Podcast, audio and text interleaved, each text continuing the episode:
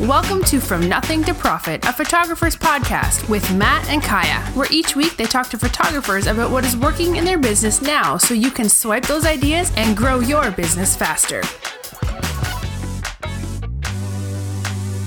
Hey, everybody, welcome back to From Nothing to Profit. So, today's going to be a little bit different because uh, Kaya and I have gotten some feedback, and some of you listeners wanted to hear a little bit more from us. So, Kaya and I came up with a theme today uh, which we're calling the, the money talk because there's been a lot of questions sent to us about this.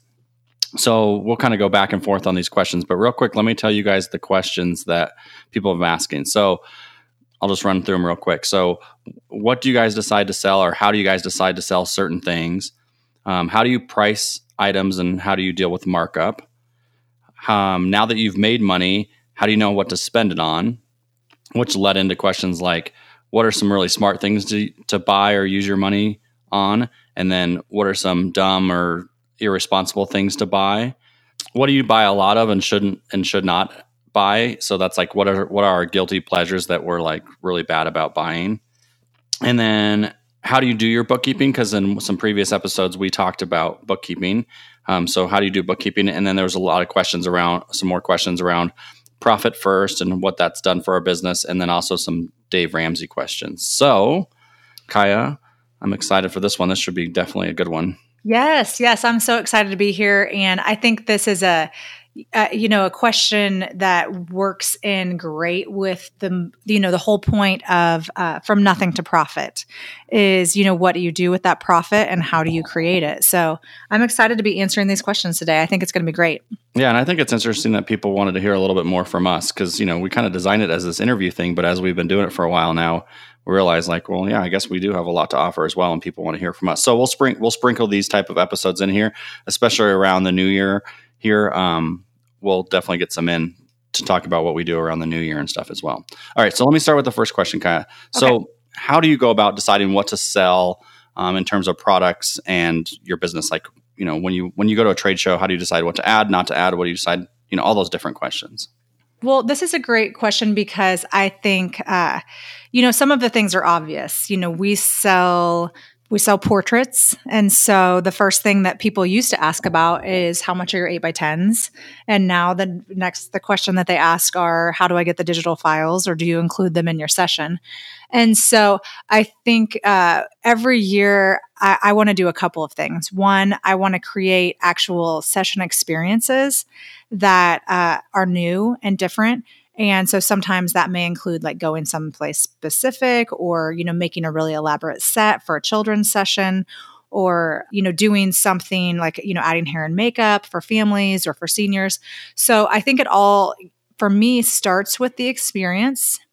And then um, on the product side of it, then uh, I there's so many different options that I I like to be, you know, experiment with it, but I also like to do things especially for my business that give my clients different things to put on their walls. And so, you know, obviously with digitals, you can, you know, op- offer like different um, different treatments to the images. You know, you can do like a vintage look or hand color or that type of thing, which we have done in the past. Uh, although I don't think that's really in vogue right now. But then for me, I'm always thinking like, how can we create, you know, new and creative ways to present the images on the on my clients' walls as art? And so that's one of the main things that I look for, you know, is um, like frames that no one else has, or, you know, ways to frame the images that's n- new and different from what I'm doing for my clients. And so one of the things that uh, people are really liking is um, like acrylic wall portraits. So not necessarily the metals, but like um, images with acrylic on them. Uh, and so they are more um, like clear glass and a little bit more contemporary. So that's the, the direction we're going is a lot of contemporary or super ornate. That's that's really good. I've seen I've seen a lot of those acrylics, and we haven't added them yet. Um, we saw them uh, at one of the big trade shows, maybe like two or three years ago, and they were just coming in. and I was like, well, that's something to keep an eye on, but I haven't circled back to it. So maybe that's something that we'll try this year as well. So. Yeah Well, let me ahead. ask you, Matt. So, well, so a couple more things. One of the things I like to do is like with specific sessions, if I do like a themed portrait session for children, a lot of times I try to create a product that goes along with it. So, you know, I've done like a mud pie session and then done a frame with it that had like handprints in mud on the frame that then we lacquered. Oh, that's really cool.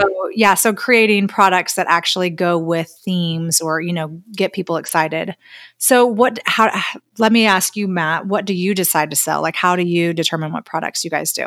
Yeah, so I mean, we do something very similar, and I, I kind of think about it this way: like, we kind of pick a focus for for a year, maybe, and we really dive into something and really test a bunch of things out. So, I think we're constantly testing, and I don't just test it for you know like a quarter, like we're testing it for a year. So two things that we're testing right now that I and kind of had two different outcomes. One of them is uh, standouts, which is basically just a wall art uh, style where it's like printed on like foam core and it's like maybe an inch or two inches thick, and then they finish the edge either in black or black and white or stainless steel um, I think some of the companies have like a light wood and a dark wood that they finish them, but it's just you know so like the picture sticks out from the wall, but the edge is um, finished in something that's not a picture. Uh huh. Yeah. And so we tested those, and those really didn't sell in our studio. We we, we moved them around our studios a couple different places. Uh huh. But they just didn't sell as well as like canvases and metals and image blocks and stuff like that. So that's something we've we tested, and they're probably on the way out this year. They'll probably be taken off our walls because they just didn't sell. Uh-huh. I'm actually glad they didn't sell because they're one of the more expensive uh, products to buy. And so the co- you know because we sell all of our wall art kind of at the same price, it doesn't matter what finish you pick. Yeah, um, there are all of our 16 by 20s are all the same price. So that one had the le- the least amount of margin in it. So I'm yeah. kind of glad that went away. This is really way up on that one. Yeah, so I'm kind of glad that one didn't work out as well. But um, the, one of the things that we tested that worked really well is image boxes. And so we did a lot in the last year around that. Uh-huh. Basically, some kind of box that holds like 20 mat- matted prints. And um, those sold really well. We brought in a ton of versions of them to see what sells. And we've already removed a couple that, you know, just not to overwhelm our clients because they didn't sell from the very beginning.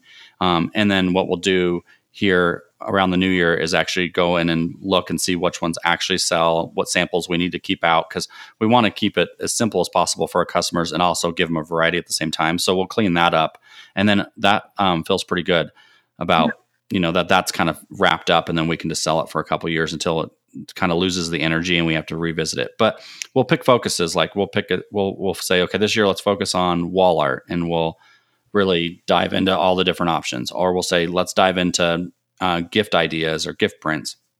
Or one thing we've done before is like, what what can we do for tabletops? Mm-hmm. And so we'll just dive into those and really, I mean, once you get kind of get focused and clear about it, you can find a lot, a lot of options, and then start you know pricing them out and figure out what's going to be profitable, what's not going to be profitable. Because there's just some stuff in the industry that if you mark up a certain way, they just become so expensive that the, that's just their sticker shock on them. They don't they don't have the value, you know, in the customer's eyes that require that is required to charge that much. Yeah. And so some they can't hold the value. Yeah. Yeah. And that that is one of the things that also helps me decide whether I'm going to do something or not. You know, is whether I can mark it up and make it worth the time to do it. Because there yeah. are some yeah. things so that that's like kind of the next question. If you and that's the next question if you want to dive right into it. So okay. like how do you price and how do you mark up your stuff? Uh, so typically what I do is uh, I I mark up things. So with photography, it's different. You know, my dad had a furniture store, and so everything was marked up like double essentially. And then if you you did a sale on it or that type of thing, then you made less than double. And so that was a typical markup. Whereas photography, it's like 10 to 20% is what your cost should be. Because photography is not just a product, it's a service. And so a lot of the um, cost of the product is actually the time in creating it. You know, physically sitting or sitting at the computer creating it, the time you work with them. And so I look for things that I can do 10 to 20% markup.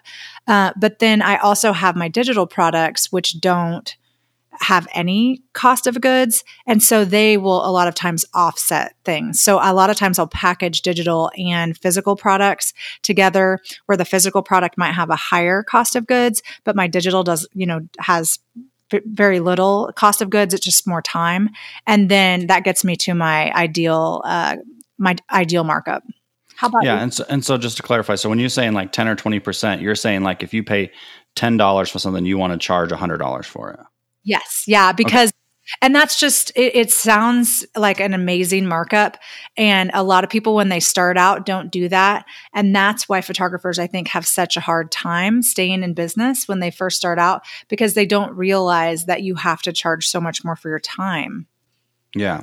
And so we do something similar. Like, so we, um, just this is kind of my baseline where to start, and then we adjust it uh-huh. and I'll explain that in a second. But basically, yeah, we we take the cost of the product that it costs to actually order it from the lab, and then like our time. Um, so we'll budget like, okay, this product's going to take you know X amount of time because it has five images in it, so it's going to take that much time in editing, and then you know all the different time costs. And then we we put a little bit of shipping in there just to save our butt if we have to ever ship it. And then what we do is once all that's bundled up, we kind of multiply it by four, which is like kind of a twenty five percent uh-huh. markup or four times markup and that's kind of my starting point and sometimes we don't even stick with that number but like when i'm shopping um, at a trade show or whatever i'll look i'll flip it over look at the price and add some you know retouching time and stuff into it and say okay this is gonna i could sell this for $200 i could sell this for a thousand dollars. And then it kind of says like you know and then i'll take alice and i both do that kind of separately and then we'll take each other back to boost and, I, and i'll pick up something and i'll say hey can we sell this for a thousand dollars? And her gut response will be yeah or no, and that kind of helps us narrow it down as well. Huh, um, that's, and that's then, and, a really good way to do it because I think sometimes I'll be like, "There's no way anyone's ever going to buy this for this much." You know, just like you were talking about the standouts, we call them bamboos because we just put them only on bamboo. Yeah, and um, I, you know, when I first looked at the, them, I was like, people are not going to spend that money on it. And uh, but we have had a few people that did love them and did do it, but they were something that that I would probably be like, Meh, you know, just just looking at they just don't look as expensive as they need to be. Yeah, because I remember when bamboos first came out too, looking at them and thinking, man, like you know, this is me making up numbers, but like you know, this canvas costs a dollar and this bamboo thing costs seven dollars. Like it's just like that was like just crazy that the markup wasn't going to work. You know? Yeah, yeah, yeah. Um, but then, then one of the things that we do is we adjust it, right? If something's selling really well, we know we can raise the price a little bit. And we don't do that a lot, but like sometimes we underprice stuff. And so like we'll price something like at $400 and then we realize everybody's buying it. And it's like, well, okay, that's probably too cheap. Or we'll place something at like $1,200 and we realize, oh, you know, it's not selling. So maybe it's the price. And so if we still believe in the product, we'll, we'll we can drop it down to a thousand dollars and see if it sells. And sometimes there's just little price thresholds that you can hit where things do sell you know. Yeah. And uh, we also adjust ours based on how much time something takes. So, for instance, an album uh, may not cost as much, but the time to create and put together the album is, you know, definitely cost prohibitive. So, so that's something that I would charge more for just because it takes so much more time involved in it too. Yeah, that makes a lot of sense. Okay, so let's move on to the next question because I think yeah. we covered that pretty good. So now that we've made the money or the photographer has made the money like how do you know what to spend it on? Like how do you think about that? Well i it's so funny because we doing that profit first book definitely makes a big difference but i actually have a list that i keep um, and so uh, for like specific equipment uh, for big events things like that. And so i once i know that i have a you know a surplus then i will uh, spend it on those specific items. And i definitely you know for me i like to to invest in new computers, new cameras, uh, things that are going to make things go more smoothly, and then definitely you know samples that I can show in the studio. So those are you know the areas that I really like to invest in, and then education. I like to invest in that as well. Yeah, and I definitely think education is one of the top of our list yeah. for sure. So we do the same thing. We make a list, and then people are here. Here was the nuance I figured out a couple years ago that I thought was really good for our business so we say this thing around our studio and we say a broke list is a better list. And when we mean broke, we don't mean like broken list. We mean like the list we made when we were broke, when we have no money, yeah. is like the best list because when you have money and you start making, you know, a list when you have extra cash on hand, like it's amazing what gets thrown on there. It's just I just like stuff we'll never use, you know, like we we own like a Lensbaby uh little lens, and it's one of those things that we bought that was not on the list that we bought when we had extra money, and we've used it like three times. You know, so it, that would have never made the list if we would have made the list when we when we were in our slow season and had no money. Mm-hmm. So make you know start to make your to do or your to buy list when you don't have money, so that when you do have money, you know exactly what you wanted because it's just a different mental exercise. It's like going to the grocery store after you've had lunch rather than when you're starving. That's exactly what it's like. Yeah, yeah. So, so what are some of the smart things that you think people should buy when they have extra money or things that they should invest? In? You already said a couple, but any others that you want to add? I think uh, things that you know will make you money. So f- for me, if I like one of the things uh, that I like to buy are props.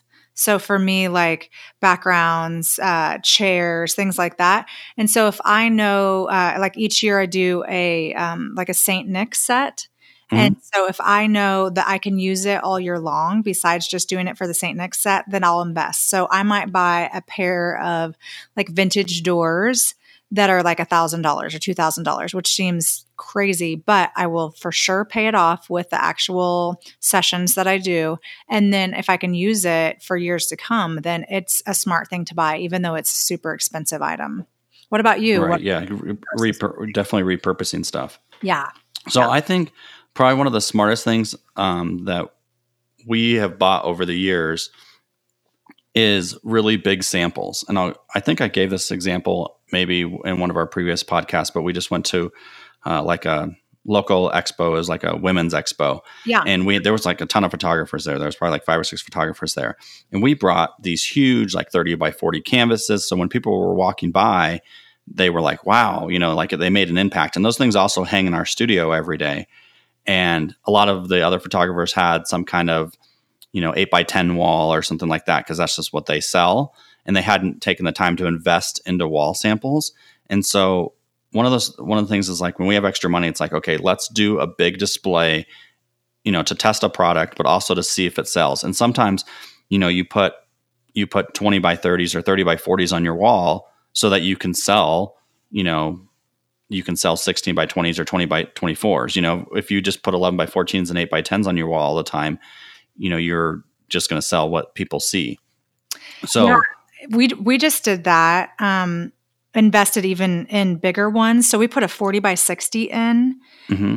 and then a 40 by 40, and a 30 by 40, and a 30 by 30. And the, it, and, and, the plan the plan is not necessarily to sell those every day, but they're now since people see them, you could sell them, but they also just say something different about how you display pictures. Yes. Well, what's interesting is immediately since then, we I put them up maybe a month ago, and my 30 by 30 has four um, smaller, like 12 by 12s around it.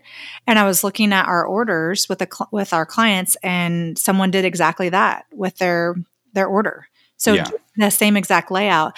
And then I, I, looked at another client and they did um, a, like rather than just because I some of them are not just one single portrait of a family. It's a grouping of big prints on the wall. Yeah, we do a lot of groupings. Yeah. Yeah. And so another one did, uh, there was a gunmetal frame color. And so they did multiple big portraits in the gunmetal frame color. And so I've realized that those immediately took effect in our orders. Yeah, and so that so that's what exactly what we've seen too. So that's something that we do. And then, like I said, the the repurpose idea is that then you go to a trade show or something, you take them with you, and people just are blown away. You know, because your booth is you know ten by twenty, and then you try to put an eight by ten in there, and you know ten by twenty feet, and then you put an eight by ten, and nobody notices. But um, yeah. wait, it, it, I, I see a lot of photographers where their biggest thing at their trade show is their banner, and that's prob that's probably not the best yeah. idea. Yeah. You know, your banner should be there so they know who you are, but your prints should be grabbing people to pull them in. Yeah. Oh, that's a that's a really good idea of what's smart to buy. Okay, so now I get to ask this question. Okay. What are dumb things that you buy? Okay, so this isn't for us. We've been really disciplined, but I'll tell you why we don't do this. So uh, to me, it's camera gear. Not because I don't think you should invest in camera gear because you said it well a minute ago. Invest in camera gear to make things go more smoothly, so then you reduce time and friction, and you know that's profitable for your business. Yeah. But I think a lot of people just buy camera gear that they don't really need, and unfortunately, what happens is I think they relate that camera gear to confidence, and so they're spending thousands and thousands of dollars just to have confidence in their business. And I just don't think it's that smart because I don't think in the end you know, buying a new lens or upgrading from a 1.4 to a 1.2 is going to move the needle for a lot of people. Now, there are equipment like if you don't have super high equipment and it's holding you back, you know, that's one thing. Like for example, if you're going if you're photographing weddings and then you can never focus at the reception because your camera just doesn't have gro- good low light focusing, that's different. Like that's holding you back from the reception. Yeah. But if you're already having clients spend money and you're shooting with, you know, an 85 1.8, do you really need to spend, you know, $2,000 to get the 1.4? Because are your clients going to even notice? Are, you know, is it going to move the needle? Are you going to get higher sales because of it? And the answer for most people is no. And I see it on Facebook all the time this time of year where people are like, okay, I just got out of my busy season. What should I, what camera gear should I buy? And it's like, you should probably go to a conference or you should probably, you know, order wall samples before you ever yeah, order that that, extra lens. Mm-hmm. So that's what I think are dumb things to buy. And the reason I say we're, we're pretty good about that is because Alice and I met at a camera store and I used to be a camera salesperson. So I know the game that the companies play Yeah. with you in terms of upgrading to get you to upgrade all the time. And it's, it's very seldom are those, you know, big landmark moves that actually make your life a lot easier. Okay. So, what are, so what, so what are the, what are the things that you think are No, I'm silly to buy? I want to know what you spend money on that you sh- that are dumb things because I think that's a great answer about the camera gear. But we this is true confessions time, Matt. Okay, so yeah, then this leads into the next one. Like, what are things I, sh- I buy that I shouldn't buy? Okay. Uh, okay. Yeah, yeah. So they they kind of go together. So so I left it blank until I went home and talked to Allison last night, and so she, she was like, she knew exactly what the two things were because you know it's one of those things like sometimes you're not self aware of yourself. Uh huh. So the two things that she told me, she said, Matt, you're terrible at buying too much software. Yeah. Meaning, like I buy I buy a piece of software that does one little thing that it's cool and it's fancy, but it doesn't necessarily move the needle in in our business. Uh huh. And then the other thing that she said that we're both really bad about is when we do like bulk printing and you're in that situation where you're like, okay, I can do, I can print 25 for a dollar a piece and I can print 50 and they go down to 98 cents. And then I can buy 500 and they go down to 74 cents, you know, and it just scales up. Yeah. And then all of a sudden you order like 4,000 of something that you really only needed 25 of to begin with Yeah.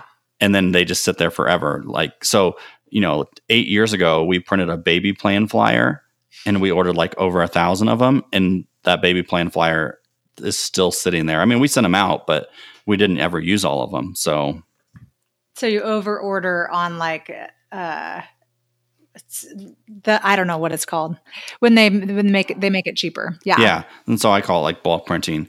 Yeah. and and, and you only need twenty five, but you order hundred because it's a little bit cheaper, and so that's where that's where we spend. That's where they always get us. So Yeah. So you have a problem going into Costco then, huh? yeah, I don't I don't go to Costco. I just Me neither. Scared of that store. I'm like, I'm like, who doesn't need a life size wine glass, you know, like, and a and a and a six foot teddy bear to go with it? Who doesn't need this? Put it in the cart. it's a good thing. I, if I took my children, we'd be in so much trouble there. yeah. Okay. So what are the what are the things that you think are um I, I don't necessarily like the word dumb to buy, but let's just call it that, or things that you um have bought that you just like, I wish I wouldn't have. Overdo it. Okay. Well, I think um, so. I, I think your the first answer was like, what do you see do, people doing that you think is kind of an unwise use of their money? And uh, I would say that what I see that concerns me is when people jump on the bandwagon of someone else and they see someone else being super, you know, doing really well at some thing. So, you know, just eh, like Sue Bryce with her boudoir, you know, and they jump in and they're like, I'm going to do that. I'm going to be that person. Or they see, uh, you know, these newborn photographers and they're like, I'm going to be the best newborn photographer. And so they buy all the things to do, be like that person. You you know, they buy all the equipment, all the backgrounds, all, you know, whatever education they're selling, and they jump in to try to be someone that they're not and uh, i'm not i'm not pointing fingers at anyone specifically. It's happened for years. There was one guy who was super into like making people like when you could very first like be able to paint in photoshop Right. or Corel Painter, and they they would like take a like tool around people and then like paint to look like they were kind of like floating on the background. Hmm everyone was so into it. They were like, this is the thing. And everyone started trying to do that. And that was their thing. And so I think when you invest money in trying to be someone that you're not, that is, that always concerns me because I feel like people have like piles of, you know, backgrounds and sets and educa- educational materials, lenses, whatever that aren't really who they are. Yeah. And, and I, see, I see the same thing with equipment. Like you'll see some photographer become really famous and they may shoot like a Profoto like B1 or something, you know, $2,000 strobe mm-hmm. and they're amazing. They really are. But they're already shooting maybe like an AlienBee and it's like, okay, going from an AlienBee to that $2,000 B1, is it really going to move the needle in your business just because another photographer said that's what they use? Yeah. If you know for sure that it will, if you're like, this is the thing I've been looking for and I've researched it, then I think it's great to purchase that. I think it's just yeah. what I see is people who just don't really know who they are. And so they're chasing someone else, you know, trying to be like someone else's, uh, what someone else is successful at. Yeah, I, I see that all the time as well. Okay, yeah. so now you have to do your true confession. Like, what is it that you oh, my true confession is uh props and backgrounds. So any like anytime I'm in a store at a vintage store, uh, you know, and it, just the garage sale, I will screech to a halt, jump out of the car, and buy whatever the thing is. So I end up with a lot of stuff. And you can ask Andy, our garage is full. Like, cho- we can't put our cars in, and it snowed. The, today is like the fourth time it snowed. It never snows this much in Kansas. And I know that he's just grinding his teeth at me every time he can't park his car. Because he's scraping the snow off of his windshield. But I'm like, we can't move this stained glass piece and this, uh, you know, box and all these things. So, so yeah, it's definitely props and backgrounds and chairs and you know the feathers for something. I, I'm just just always, it, it's it uh, translates into sales and sessions but at the same time i also just end up with a bunch of junk and so i ha- rather than really carefully I, am I'm, tr- I'm working really hard at carefully thinking out whether or not I buy things. And, and I've seen this happen firsthand because we've been at sync together before, where we've gone to like lunch together. You've seen I, me do this, yeah. Well, and so it's like lunch. You know, these are in quotation marks.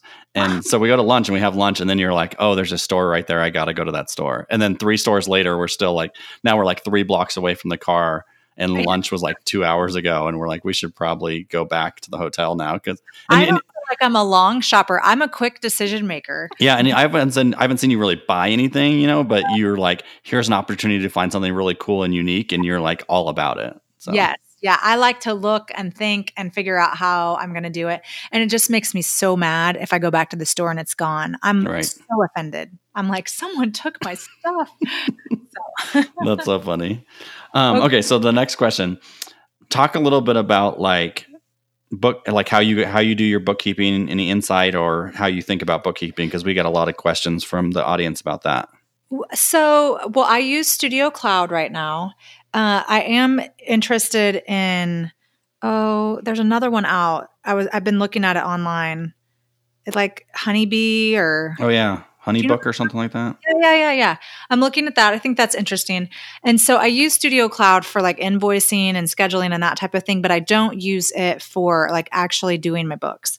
And so I transfer everything to QuickBooks and I do all of that myself. And then I do all my own payroll. So um, before I started doing my own business, that was one of my roles in our family business was doing all of the bookkeeping. And I I like it. I'm a math person. And so I like that, you know, the numbers and thinking about it. And I like, um, like putting money into savings and I like seeing that grow. And so, um, that, so that's how I do it. I do all of it myself. How about you? So we don't do it ourselves. So we have in the past, we used to have Successware years ago before it no longer worked on modern Macs. Oh yeah, yeah, yeah. We used Successware too. Yeah, back in and, the day. Yeah, and it and it was and it was great, and so it really helped us grow our business because we could see numbers and stuff. But um, when we very first started, the very first year, Allison, you tried to do QuickBooks herself with with our accountant. Um, and she would just cry, like literally cry. She hated it so much. Um, so we we went away from it. and We went to Successware. So then when Successware finally ran its course, we had to go back to something. And she was like, "Well, I guess I could do it. I can figure out QuickBooks." I'm like, "No, no, no, no. We've been here. We've done this." So we hired a bookkeeper, and our bookkeeper just puts everything into QuickBooks for us, and then hmm. gives it to our CPA. And it's like $120 a month, so it's not crazy, you know. And the amount of time and energy it saves Allison is worth every penny. So, Oh, yeah. so we just have a we have a bookkeeper now that does QuickBooks for us. But here's what happened. I'll just give people some insight when you hire a bookkeeper: is you lose the vision into your numbers because you're not doing them. Yeah, so so you have to be super careful and that's one of the reasons why we started doing profit first and we'll talk about that. But you have to know not necessarily every nuance of your numbers that your bookkeeper is doing for you, but you have to know like key performance indicators and um, so some of the KPIs that we follow in our business to make sure that we know what's going on in our bookkeeping and what's going on in our business is like we track how many leads we have, you know, how many con- consults we did, how many sessions we did, you know, like what our average sale is, and then how many referrals are things that we keep track of because we know that those move the needles. It's not necessarily how much money got spent in this little bucket that the bookkeeper put together, but it's more like, you know, what you know what what do we ma- what does matter to us and what can we track but be careful if you ha- if you outsource your bookkeeping because you will lose visibility into your numbers big time Well, I think that that you definitely can lose visibility into your numbers, but if you don't do your own bookkeeping and you just slapdash it, which I think a lot of people do, uh, then you're better off using a bookkeeper than not doing anything. that's true And I, true I- you know, I'll talk to people and I'm like, so tell me your numbers. Tell me how many sessions you've done. Tell me what your average is. And a lot of times people just don't know. And um, I, I read a book. Uh, I, I bet you've read this one too. Good to Great. Mhm, Have you yeah heard that years ago? And one of the things he talks about is just knowing, like forcing yourself to know the dirty secrets, or you know, the I can't remember what his wording is, but essentially like deal with the facts, deal with the you know the scary facts. And I think uh, sometimes you just don't want to know your numbers. You don't want to balance your checkbook because then you're going to have to deal with your decision making. And so for me, I, I do it, you know, I do it several times a month. And then I also use Digit, which is a way to like save money. It takes out like a, a different percentage every day and puts it in a savings account. And I don't uh, save a whole lot into that, but what it does is it sends me my balance of my account, uh, my main checking account for the business every single day. And so it, it just that's just one little thing that keeps a tab on it for me so that i'm like ooh a bunch came out or oh a bunch came in and i can you know pay attention to it so i'm not um so i, I see that number every day even though i don't necessarily do sit down and do bookkeeping every day Right. And the other thing that made me think about when you're talking about this that relates to what you said earlier about somebody like chasing other people and, you know, buying stuff because they want to be like somebody else. The other thing is I see like the only uh, key performance indicator that people really care about is average sale. They don't track leads or consults or sessions or referrals. And they only care about what their average sale is, and that seems to be the number that people tout to them, tout, tout around the to other photographers. You know, Uh-huh. um, you know that my my uh, average sale is a billion dollars, and it's just that I don't I just don't think that's one I, I right d- I just don't think that's a good way to do it because you don't that doesn't tell the whole story. Um, so just be careful. And here's the other thing I see all the time. I've seen this with a number of people I've gotten to know, and it's thoroughly disappointing. Is they may say like, "Oh, my average is three thousand dollars," and then you actually find out that they're not tracking like the zeros or they're not tracking the duds of that were like the five hundred dollar sales yes. they just remove all the stuff they don't want to admit happened and then it's like then my average is $3000 and then you find out it's like not even that it's like you know $2000 so just i think people just need to be really careful about that you know that's a side note from bookkeeping but just you got to be careful with that. Yeah. Okay so so you've been doing profit first for a couple uh, weeks i guess a couple months um, since i mentioned to it at the very beginning of the podcast. So tell me what's going on with it. Well, you know, it's been a really good time to start Profit First because this is the time of year when our business makes profit. so it has been fun to watch the profit accounts grow. And um, I, I think the thing for me is I'm just like I, I really am going to have to see it play out over a year of time. But i think what is going to happen for me with profit first is i've i've allocated money into accounts you know for taxes and for the slow season you know paying wages and that type of thing. But i haven't done it really based on the actual amount that it like with i've just done it because i i'm like okay this probably will cover that And so I've done more guesstimation Yeah. with profit first. You know, you figure your actual percentages of what you bring in, and and that, um, you know, if you do a similar amount of business to the year before, then your percentages should have you saving the money and putting it in the accounts that you're going to need it for.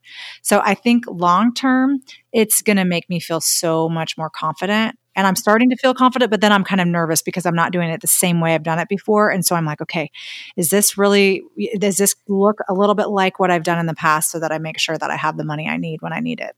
Yeah, that that makes that makes a lot of sense. So just to clarify with people, so Profit First is a book um, that we'll link in the show notes, but it's basically a, a book to help you figure out how to budget your money in your business, and it's something that Alice and I have done for like a year, and Kaya's now done for a couple months. Um, but it has it's a whole system how to start from where you are and then build a very profitable business, and so we're both on that journey. And so we just got to a point where we were like a couple months ago, we were feeling super confident and it was awesome and everything was good. And then like our busy season came and I realized our percentages were off a little bit, not in a bad way, but um, now we just have a lot of money allocated towards paying ourselves, which will be good when the slow season comes. But it definitely was like, oh, this feels different because now we don't have as much money in our operating expense account. And so it's like Yeah. we we actually see what happens in the busy time and the slow time, but it's one of those things that sometimes you just rather not know. So it's a journey for us too because we're just we're just now finishing our first year of it, and it's definitely been ups and downs. O- overall, it's been a hugely positive thing for our business, but it's it's uh it's been interesting. You know, just it's so just been you're interesting. right now you don't have this big surplus in your uh, in your operating account that you would normally Yeah, because our for- tax account is full and ready to pay our taxes, which has never happened. That used to that used to be in our operating expense account. We Mhm. have all of our wages set aside for the slow season. That used to be in our operating expense account. So at this Right. point, we used to have you know tens and tens of tens of thousands of dollars in our operating expense, and now we don't because it's allocated to the right spots. But it makes you realize like, oh, I really didn't have as much money as I thought, and we always knew that because come like March, you realize you didn't have as much money, but we're just Yeah. seeing we're seeing it ahead of time, and it, that's a different feeling than seeing it in hindsight. Yeah, that makes sense. That makes sense. Well, uh, we would probably benefit doing a whole show on profit first and Dave Ramsey in the future. Yeah, Uh, but yeah, this is this has been fun to hear how you th- think about uh, how you're spending money and um, just doing a whole money talk. This has been really interesting. yeah, it has been fun. So, guys, we'll try not to bore you too much with just having Kaya and I talk because uh, we don't necessarily want it to be the Matt and Kaya show. But um, so we'll bring lots of interviews, and we got a lot of people lined up over the next couple of months to uh, do stuff with us. But um, we'll try to do these every once in a while just to you know sprinkle in some insight into what and what we're doing. So, thanks everybody for joining us, and we will see you guys next week. Thank you for listening to From Nothing to Profit, a photographer's podcast with Matt and Kaya. Be sure to subscribe for more business strategy and ideas to help you create the profitable and successful business you've always wanted. See you on the next episode of From Nothing to Profit.